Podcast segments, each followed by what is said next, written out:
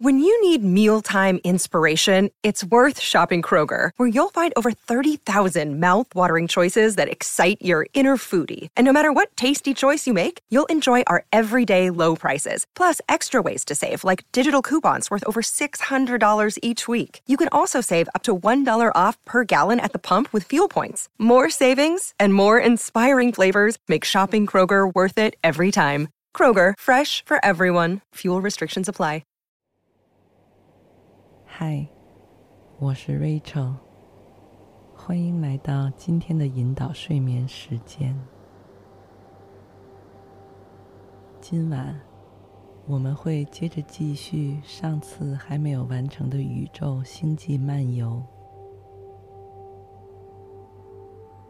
如果现在你已经拉好房间的窗帘，钻进温暖舒适的被窝里。轻轻闭上双眼，感受到自己的呼吸逐渐变得平缓而深沉，而身体却在不知不觉中轻轻浮起来了一样，好像正在一点点摆脱地球重力。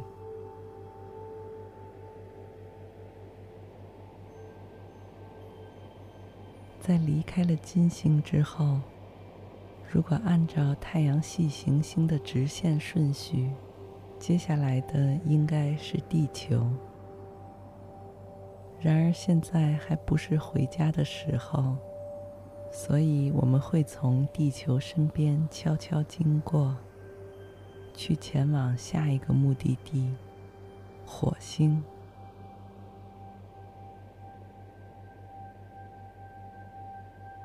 这颗距离地球很近的行星，体积大概只有地球的七分之一，但由于地球表面百分之七十以上被海洋覆盖，所以火星与地球的陆地面积实际差不多。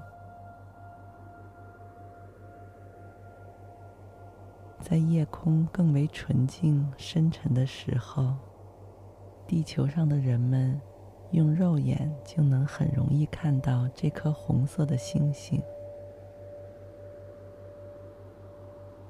地球的蓝色源于海洋，而火星的红色源于被铁锈铺满的表面。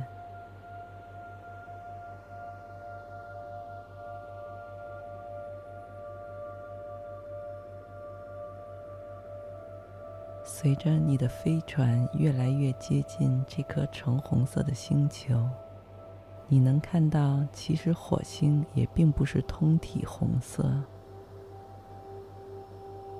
它也有南北极，上面有干冰组成的冰盖。冬天时冰盖会变大，夏天时变小。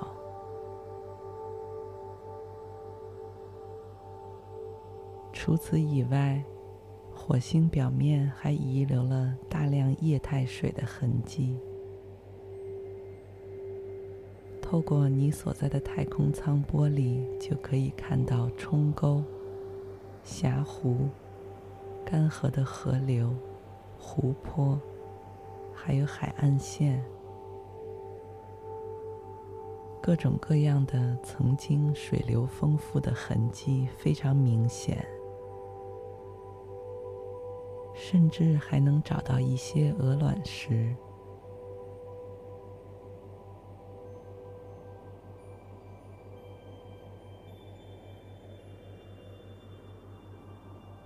不论是东方还是西方，大家对火星都有一些类似的想象。看到红色，都会想到类似战争的场面。在古罗马神话里面，他们的战神叫马尔斯，也就是现在英文单词“火星 ”（Mars） 的来源。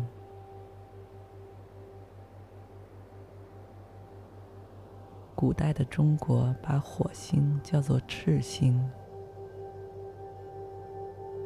而因为它有时候盈盈有火，就像萤火虫一样忽明忽暗，捉摸不定，所以也会把它叫做萤火星。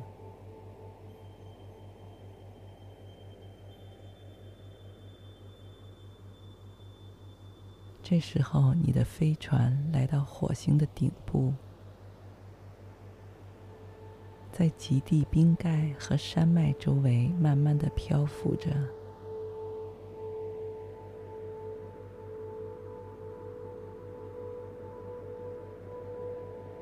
此时，夜幕已经开始降临火星。你看到雪地上有大片大片蓬松的雪花薄片飘下来，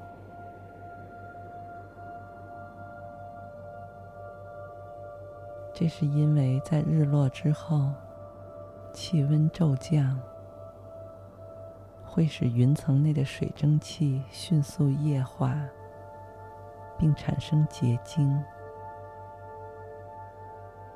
而此后不久就会产生暴风雪。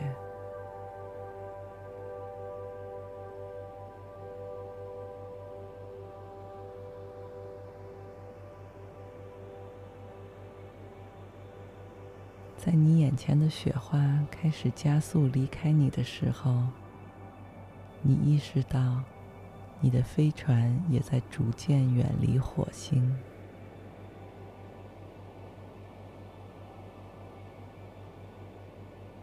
于是，你将柔软的被子紧紧裹住全身上下，长长的舒了一口气之后，准备好了前往太阳系里最大的行星——木星。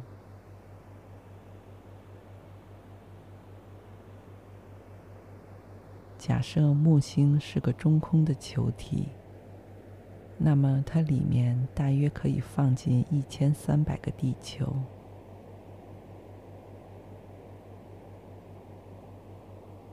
在你的飞船离它越来越近时，你可以看到它表面上数十条红棕色和白色相间的带状条纹，都一起在旋转着。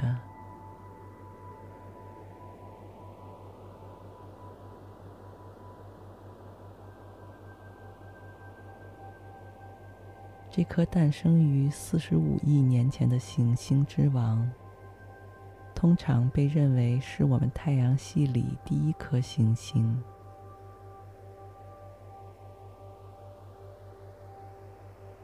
它的外观就像是涂绘在透明大理石上的水彩画一样，一圈接着一圈的乳白色、沙色、棕色。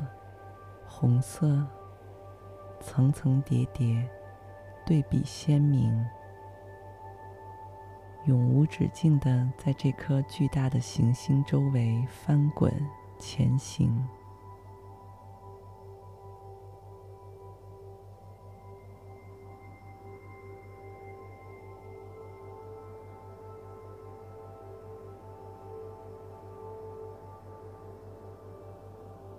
木星大气的颜色是由不同的化学物质反射太阳光而形成。这颗星球的主要组成基本都是气体，而大部分是氢气和氦气。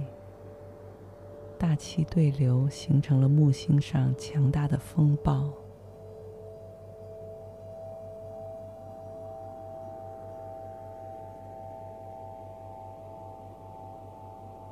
所以，你从太空舱里看到的奶油咖啡色亮丽条纹，实际上是沿着纬线方向横扫全球的大气环流，风力强劲而持久。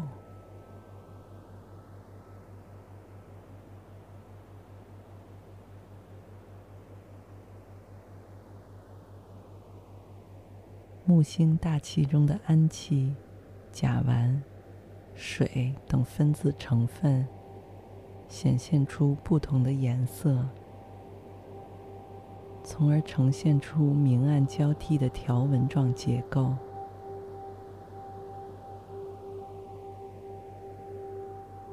这也使木星很容易就成为我们太阳系中最美丽的星球之一。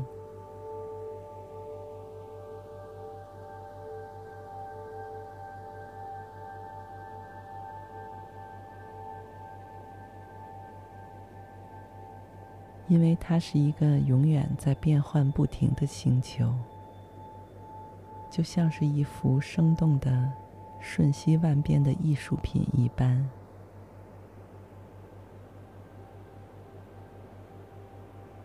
除了这独特奇幻的外表之外，木星另外也有很多值得我们感谢的地方。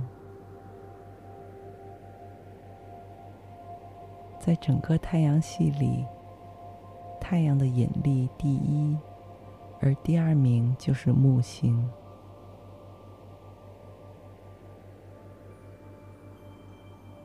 你知道，太阳系除了八大行星之外，小行星的数量多到无法估计，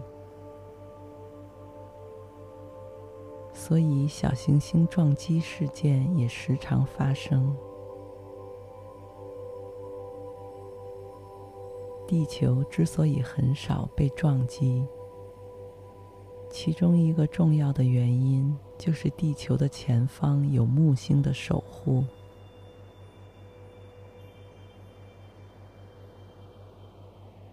每当太阳系外围有小行星脱离轨道，向地球方向撞来的时候，在经过木星时，都会被它强大的引力所吸引，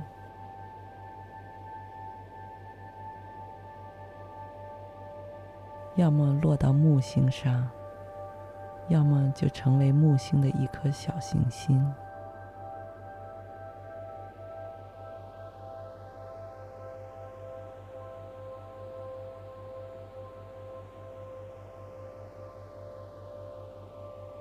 在你的飞船还没有告别木星的时候，你就已经可以看到远处的土星和它周围那圈明亮的行星环。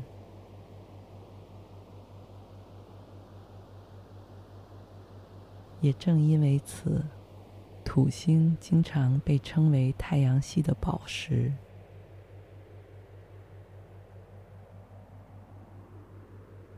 天文学家们认为，这是彗星、小行星和更大的土星卫星相撞后产生的碎片。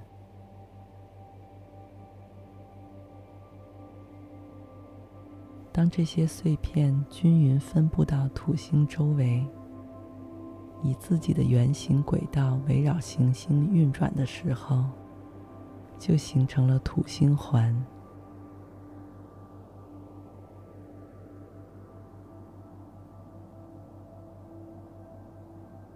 土星也几乎全部由气体组成，因此密度非常小，是八大行星中密度最低的行星。它的上面也没有固体表面可以供人类或探测器登陆。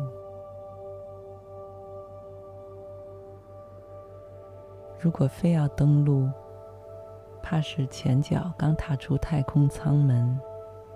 后脚就会陷入无穷无尽的氢气海洋之中。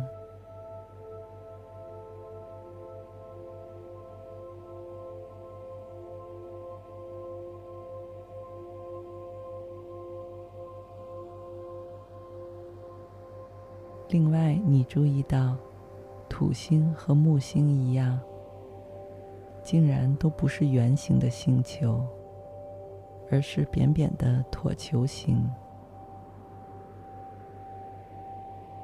这是因为它们没有地球那样的地幔和地壳，只有核外的液体和与其相连的大气，类似一个流体球。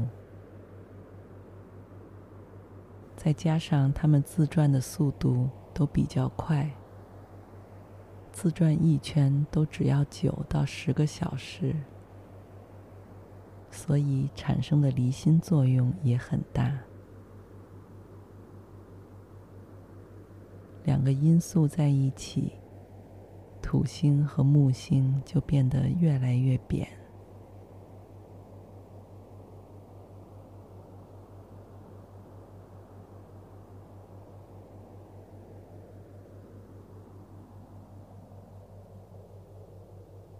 离开这里时，你所在的宇宙飞船在土星半透明的金色光环中穿行。你被这钻石一般星星点点的细微粒子闪得眼花缭乱。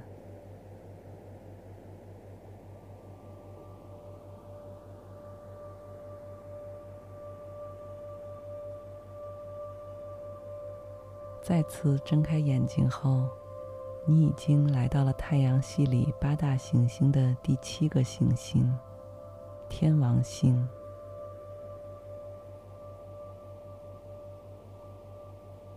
介于土星与海王星之间，也是太阳系里唯一一个躺着运转的行星。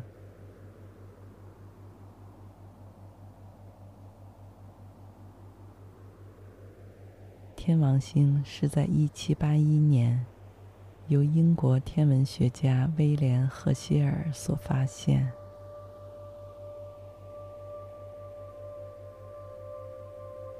天王星与太阳的距离已经非常遥远，阳光从太阳发出到达天王星，就需要经过二点七个小时之久。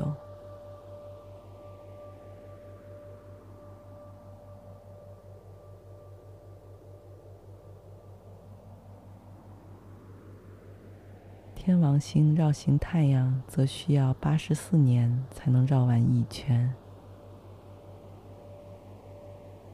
这颗星球从外表上看，呈现出柔和的蓝绿色，这是因为大气中的甲烷和乙炔吸收了太阳光中的红光。但是它的自转却别具一格，几乎是在躺着转动。运行到近日点时，它的自转轴几乎是正对着太阳的。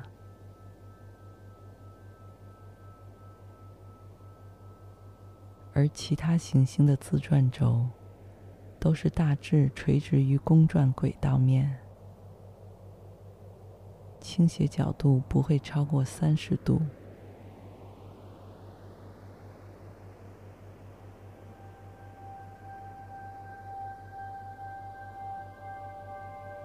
自转方式的奇特，也使得天王星上形成了特殊的昼夜交替和季节。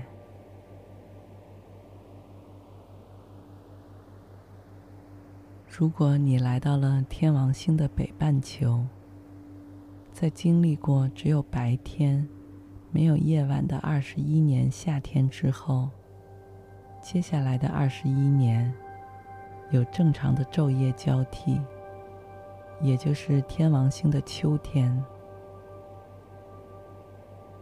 而再接下来迎接你的，则是连续二十一年只有黑夜。没有白天的冬天，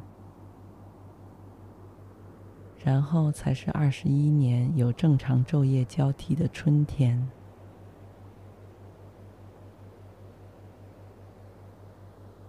在这样的季节交替里，地球上一个寿命约为八十四岁的人，如果来到天王星，那他的一生将只够经历一个春夏秋冬。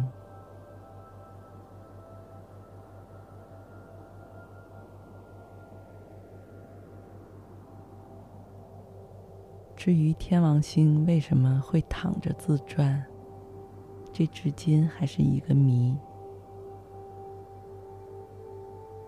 一些人认为，在天王星形成后不久，有个和地球差不多大的星球与它发生了碰撞，将它撞翻在地。从此之后，天王星就躺在那里自转了。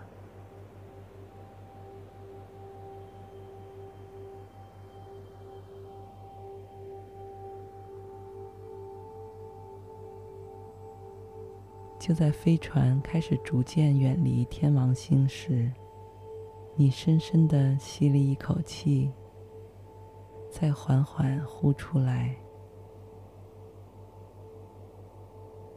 不知不觉中，我们就要来到这次太阳系漫游旅程的最后一颗行星。这颗距离太阳最远的行星，以罗马神话中的尼普顿命名，因为尼普顿是海神王，所以中文就译为海王星。天文学的符号是希腊神话中的海神波塞顿使用的三叉戟，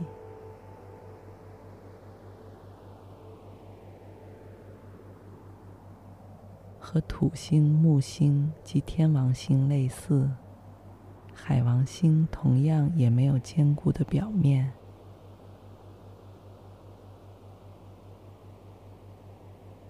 它的大气主要由氢气。氦气及微量甲烷组成。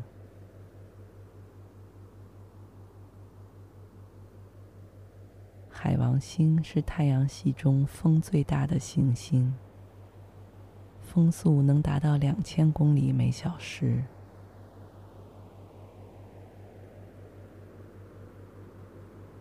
由于海王星离太阳很远。它的表面温度低至摄氏负二百一十八度，也是太阳系里温度最低的行星。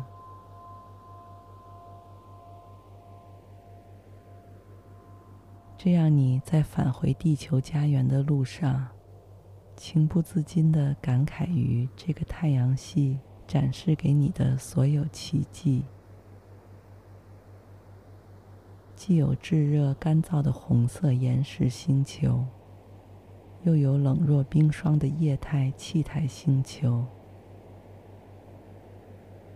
即使是在同一个太阳系里的行星，就有顺着转、逆着转、站着转和躺着转的，让你感到无比奇特、难以置信。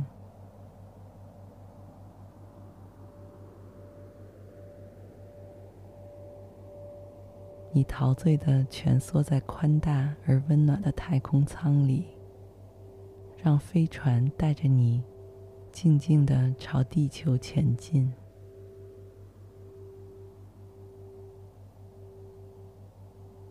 记忆中，地球上那熟悉的蓝色、绿色和白色交织的画面，让你心中充满放松、安全。